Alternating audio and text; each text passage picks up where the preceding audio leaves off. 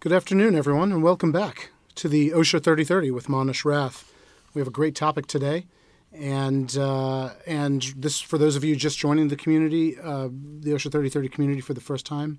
This is a program that we do about every 30 days, and we try and cover a new developing issue in OSHA law, in the field of occupational safety and health law, in about 30 minutes.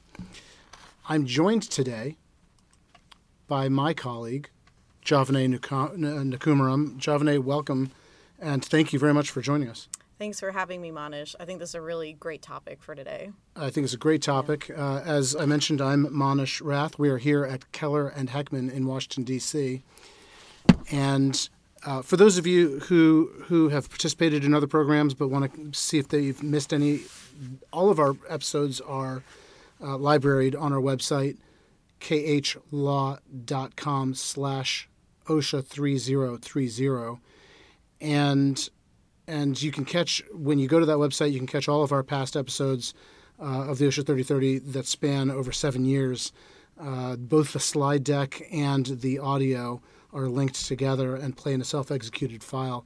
You should also know that we rebroadcast this program as a podcast, and it is available on your favorite uh, uh, podcast streaming app like Apple iTunes or the Apple Podcast app. Uh, we're even on Spotify. We're also on SoundCloud.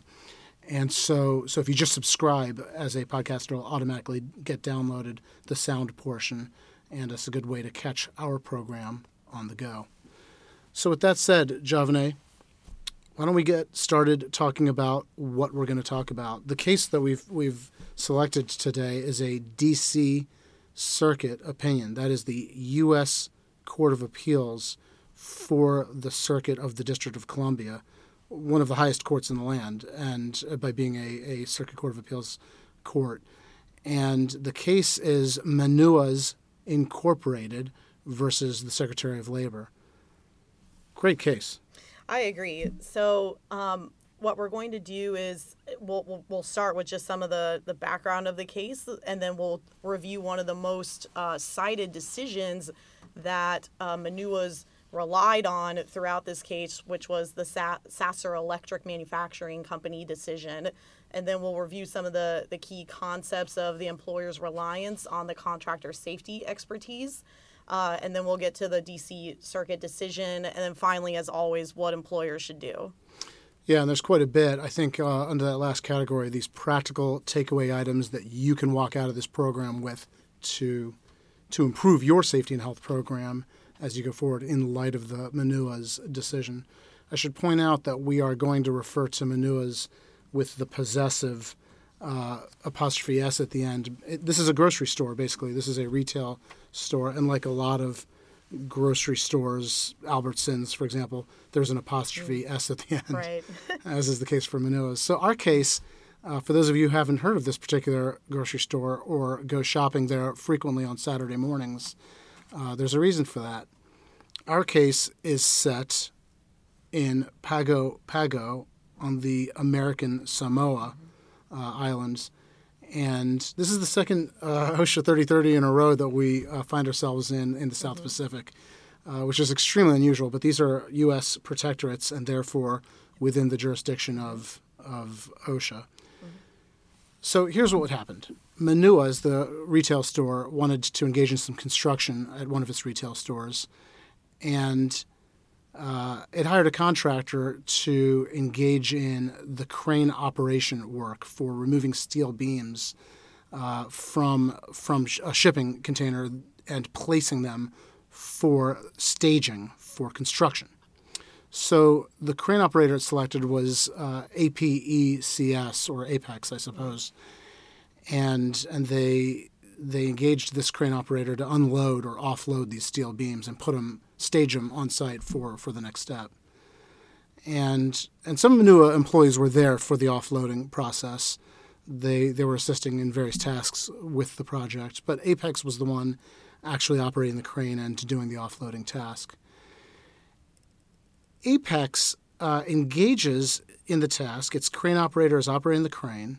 It didn't take the preliminary safety measure as required under the crane's standard of measuring the distance from the crane to any overhead power lines. And unfortunately, while unloading steel beams, the crane boom touched a live power line. And the result was catastrophic. Three of Manua's employees were electrocuted and killed, several others were, were hospitalized.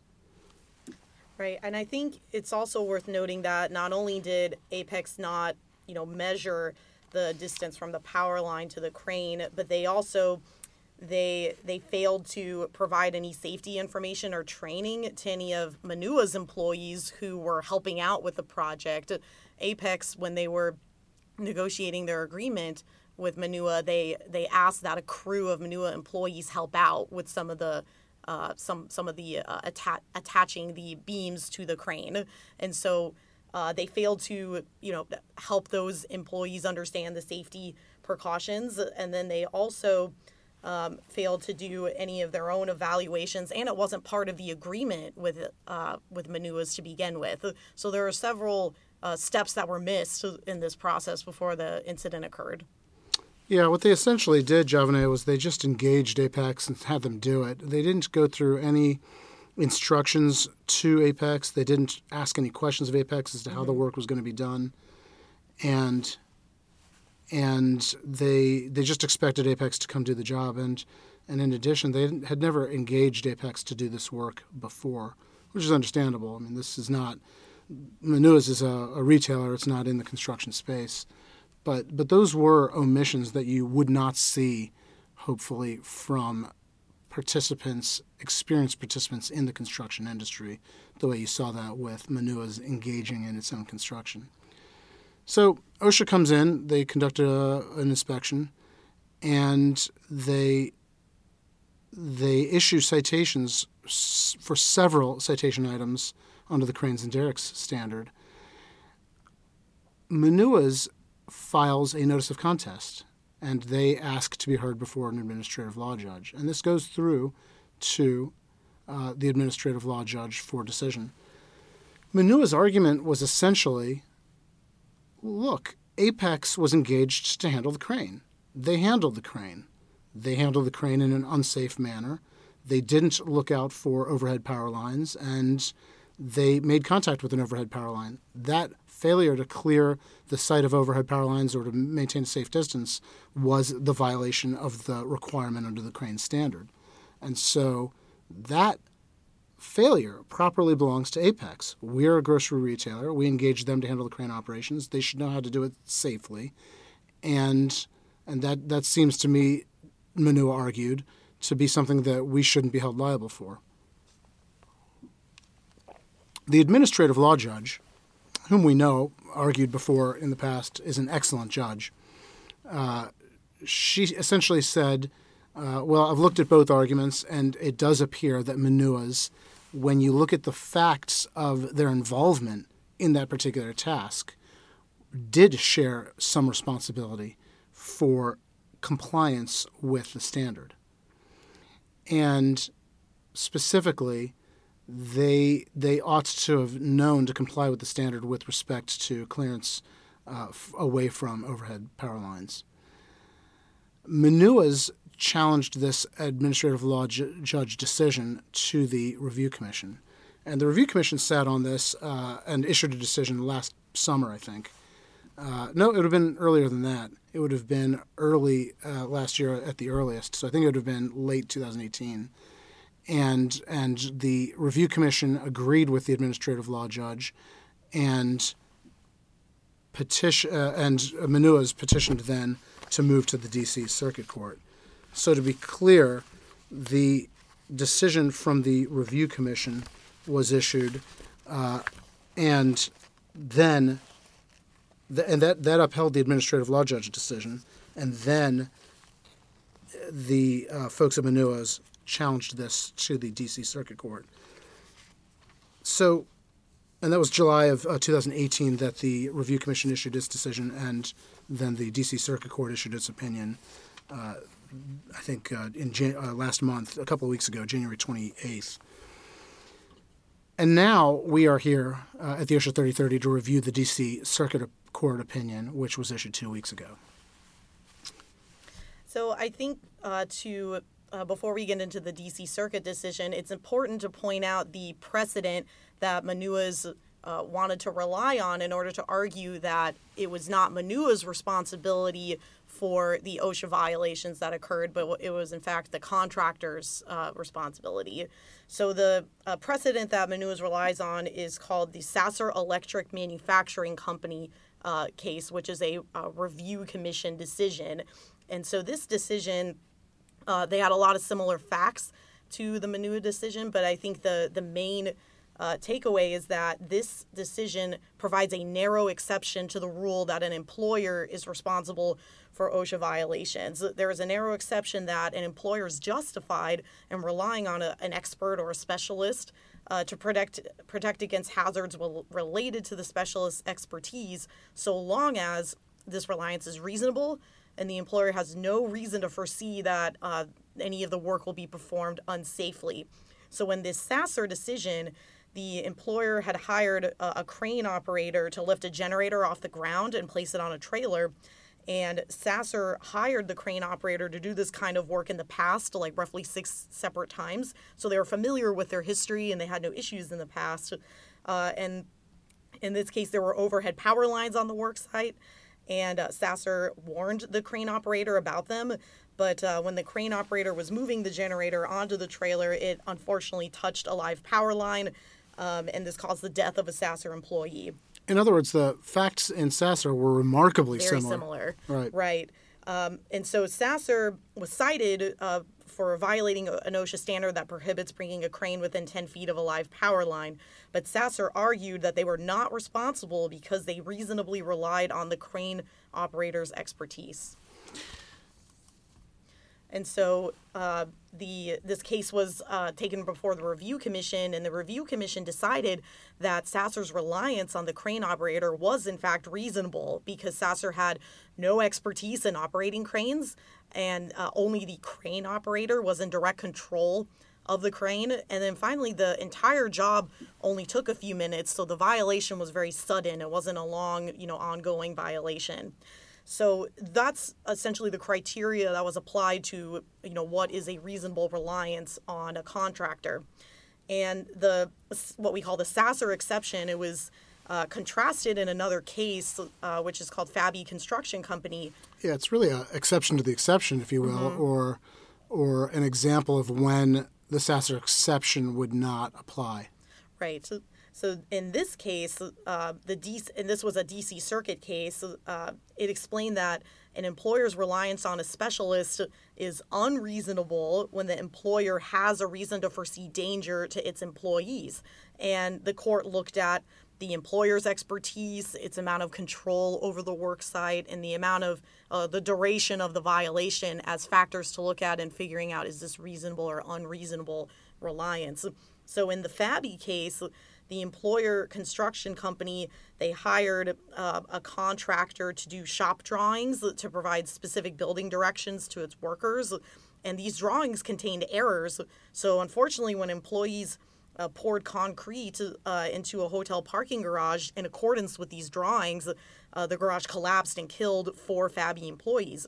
Yeah, this was the tropicana casino in atlantic city right? It was very, very unfortunate. And so Fabi was cited for several OSHA violations, but they again they argued they were not responsible for the OSHA violations because they relied on the contractor who did the shop drawings.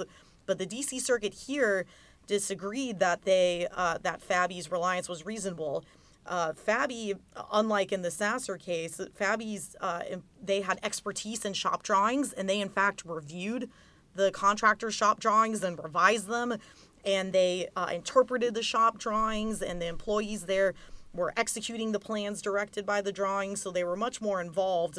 Um, and also, uh, Fabi was aware of hazards that were presented by these drawings for weeks, and they had time to recognize and abate the hazards. And so, therefore, due to all those factors, their reliance on the contractor was unreasonable. So, it's different than Sasser.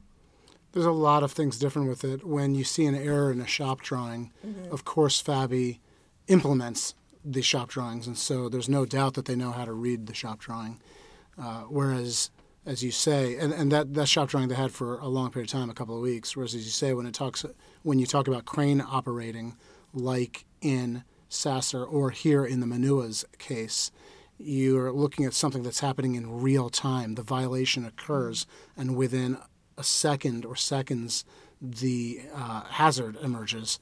And that's precisely why you need somebody to operate the crane in an expert manner, expert as to safe operation, not just operation. So, so the DC Circuit looks at all of the arguments from both sides mm-hmm. as to whether or not the review commission applied the uh, Sasser exception appropriately. And essentially, it comes down to this whether or not the review commission issued its decision in an arbitrary manner is fundamentally based on whether or not Manua's was reasonable in relying on its contractor, Apex, to perform the work safely. When the DC Circuit looked at the facts that were similar to the Sasser opinion and dissimilar to the Sasser opinion, it essentially concluded that the Review Commission got it right. That Manua's was not reasonable in essentially handing off the entirety of the responsibility for safety to Apex without regards to what it what steps Manua's could have taken to improve safety during the crane operation for that offloading task. Uh, it's true that in Manua's and in Sasser, uh, the crane operator was hired out to a contractor. And it's also true that the understanding between Manua's and its crane operator was the same essentially as with Sasser and its crane operator, that in both cases the understanding didn't specifically mention uh, responsibility for sa- compliance with safety standards. Um, neither Sasser nor Manua's asked their respective crane operators, what safety measures you, are you going to take? Uh, there is one difference, although it's also true, by the way, that Sasser's and Manua's both had their own employees at the task site when the task was being performed. Uh, the level of involvement between the two was slightly different. Sasser's employer employees were observing and Manua's employees were actually participating. As you say, Javane, they were performing the rigging prior to the hoisting, and they were uh, calling out to the crane operator, which, by the way, m- the folks at Apex testified meant that it was Manua's employees that were giving signals to the crane operator. Manua argued, no, no, that wasn't signaling. That was just our employees happened to be uh, talking to the crane operator. There's a, a level of difference based on who's controlling the task. And Manua's argued that it was the folks at Apex, the crane operator. Nevertheless, there is that dispute, which didn't exist in Sasser. So the DC Circuit concluded that there were some relevant distinctions. First of all, uh, that higher degree of involvement by Manua's employees. They were actually involved in work, the rigging, the being on site, and calling out to the crane operator. And the idea that Manua's had never used Apex and thus would have had a higher degree of responsibility for vetting whether Apex was capable of doing this work safely or whether it would engage in any preliminary safety practices like site inspection. Uh, and and just generally that Manua's had no agreement where Apex was specifically assigned with assigned safety responsibilities. Uh, finally, Manua's got to decide where the the steel beams would be placed and where the contain the shipping containers were to be deposited for offloading and then subsequent placing of the uh, of the of the beams. And so, since Apex was using locations that Manua's had cited and selected, it would have been the circuit court argued it would have been the responsibility of Manua to cite the shipping containers and the placement of the steel beams in a safe location away from overhead beams.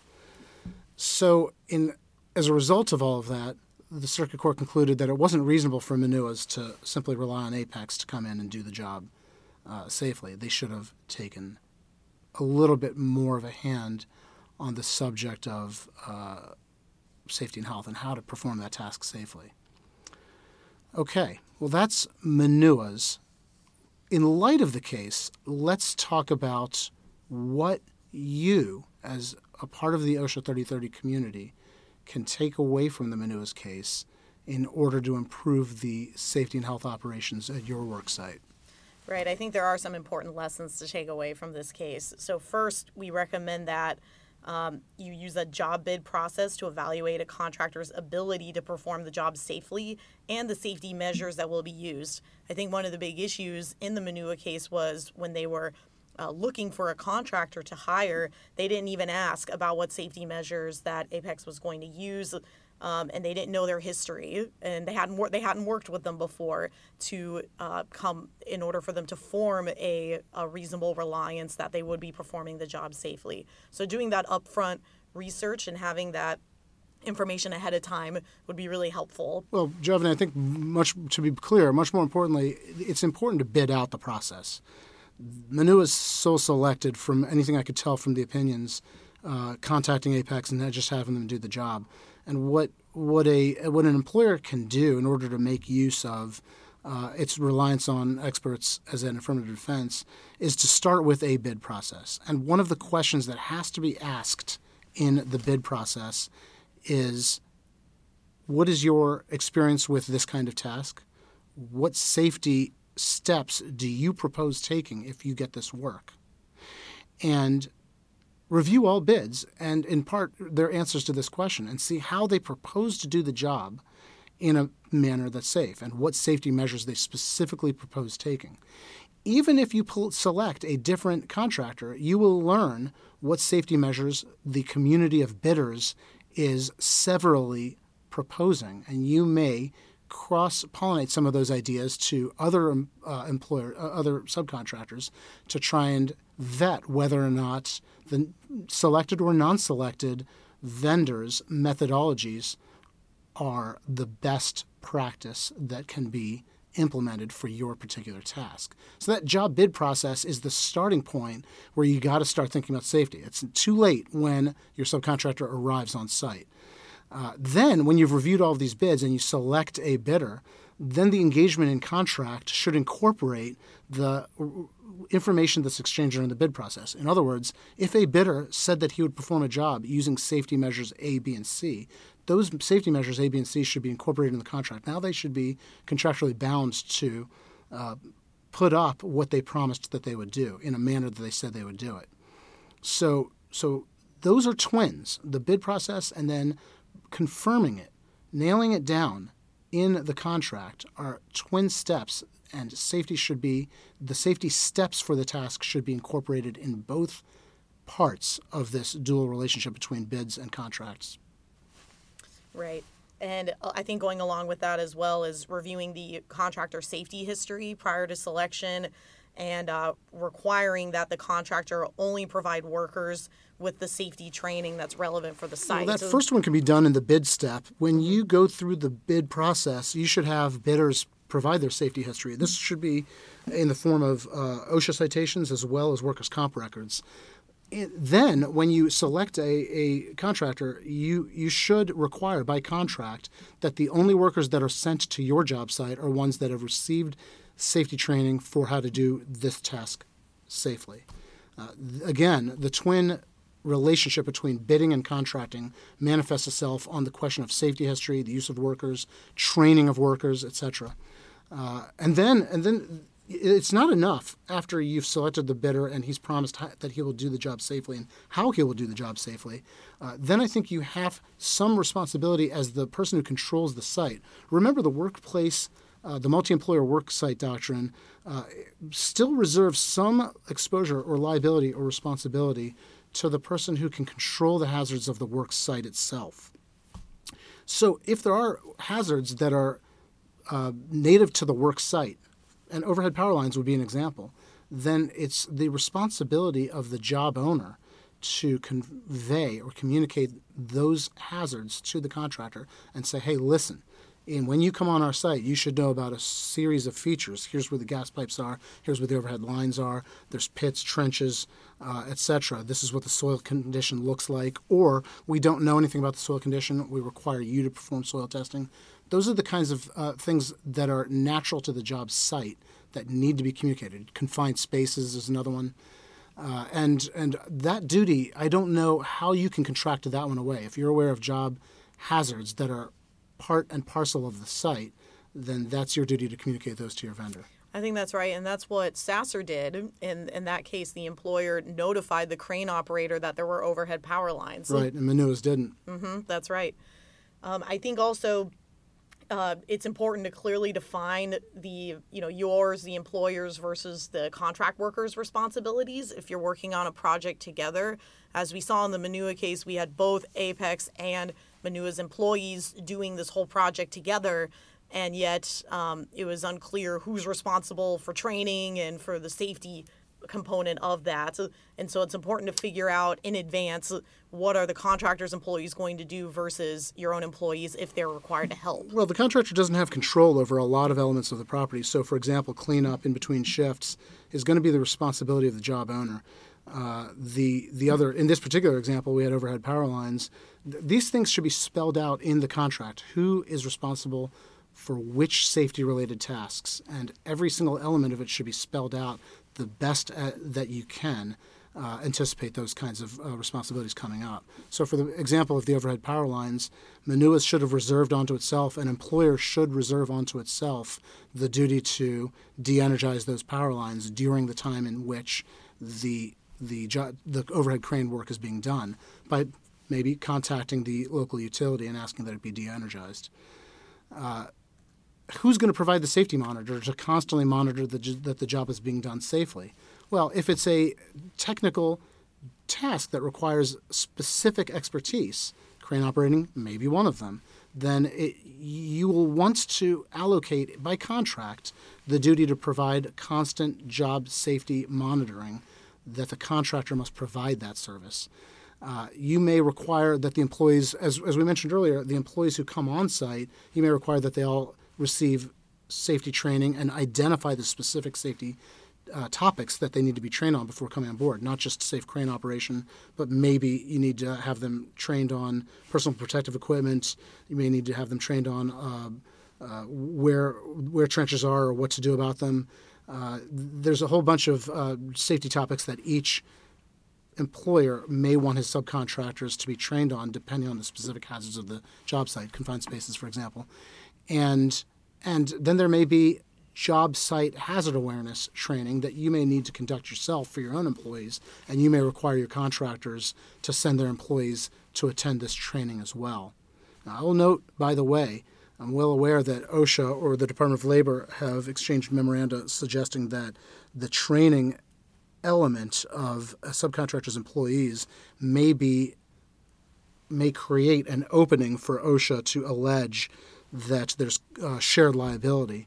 Uh, but when it comes to safety and health, that may be one fact that you may have to concede in order to make sure that uh, safety is achieved. In other words, if by training uh, all visitors on where the job hazards are, the site hazards are, uh, or what precautions need to be taken when entering the site, such as sound protection, bump pads, etc., uh, hearing conservation protection, I meant, then then that may just be the the cost of having to make sure that everything is as safe as achievable on that job site, even if there is an acknowledged assumption of risk that OSHA might allege that that served as evidence of some kind of co-employment relationship. The last thing I want to say is to be mindful that that the idea that you can rely on the expertise of your special subject matter experts, like crane operation, uh, is a defense, it's something that you have to be mindful of that this is an affirmative defense. And this is noted both by the Review Commission and by the DC Circuit.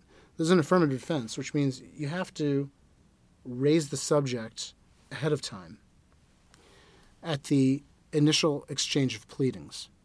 And all affirmative defenses have to be noted at the initial exchange of pleadings. That means, and this is becoming a constant theme, Javane, uh, here at the OSHA 3030, the theory of the case has to be well thought out and premised upon a thorough investigation at the earliest stage of taking on a, a, contest against an OSHA citation. And too often I see examples, and I think this is another one, where where the theory of the case develops during the course of uh, litigation in preparing for uh, submitting a matter to the administrative law judge for decision.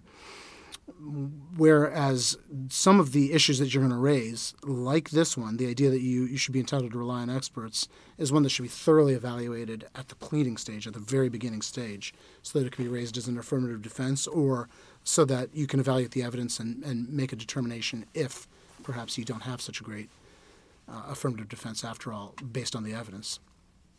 Okay, it looks like I got the last word this time for the OSHA mm-hmm. 30, this month's OSHA 3030. Uh, for interim developments, you can catch more news on our LinkedIn pages. Javaneh Nekoomaram, I know you have a LinkedIn page. I do as well. Our colleagues, several of them, David Sarvadi, Larry Halprin, John Gustafson, and several others, as well as the Keller and Heckman Workplace Safety and Health LinkedIn page. We also have uh, Twitter news feeds at RathManesh is one of them. Uh, this program, the OSHA 3030, is a podcast available on uh, Apple Podcast as well as SoundCloud, Spotify, uh, and perhaps others that are your favorite uh, podcast streaming apps. The next OSHA 3030 will be on March 18th, 2020, always on a Wednesday, always at 1 p.m. Eastern Time. Uh, to register or to find more information, you can catch it at khlaw.com slash OSHA 3030. Remember, when you get an invitation by email for the next OSHA 3030, all we ask in exchange for the, the information that we provide through this program is that you forward this program on to three new, three additional recipients so that we can continue to increase the awareness of the program, spread the good word, and increase the size of the community by which may, we may all benefit. Uh, in addition to the OSHA 3030, we have sister programs, the TSCA 3030 and REACH 3030, which will be held next on March 11th, as well, the FIFRA 3030. Uh, and that brings us around to our conclusion for this month's OSHA 3030. On behalf of all of us at Keller and Heckman, on behalf of my colleague Javaneh Nekoomaram and myself, thank you very much for participating in this month's OSHA 3030. And until next month, stay safe.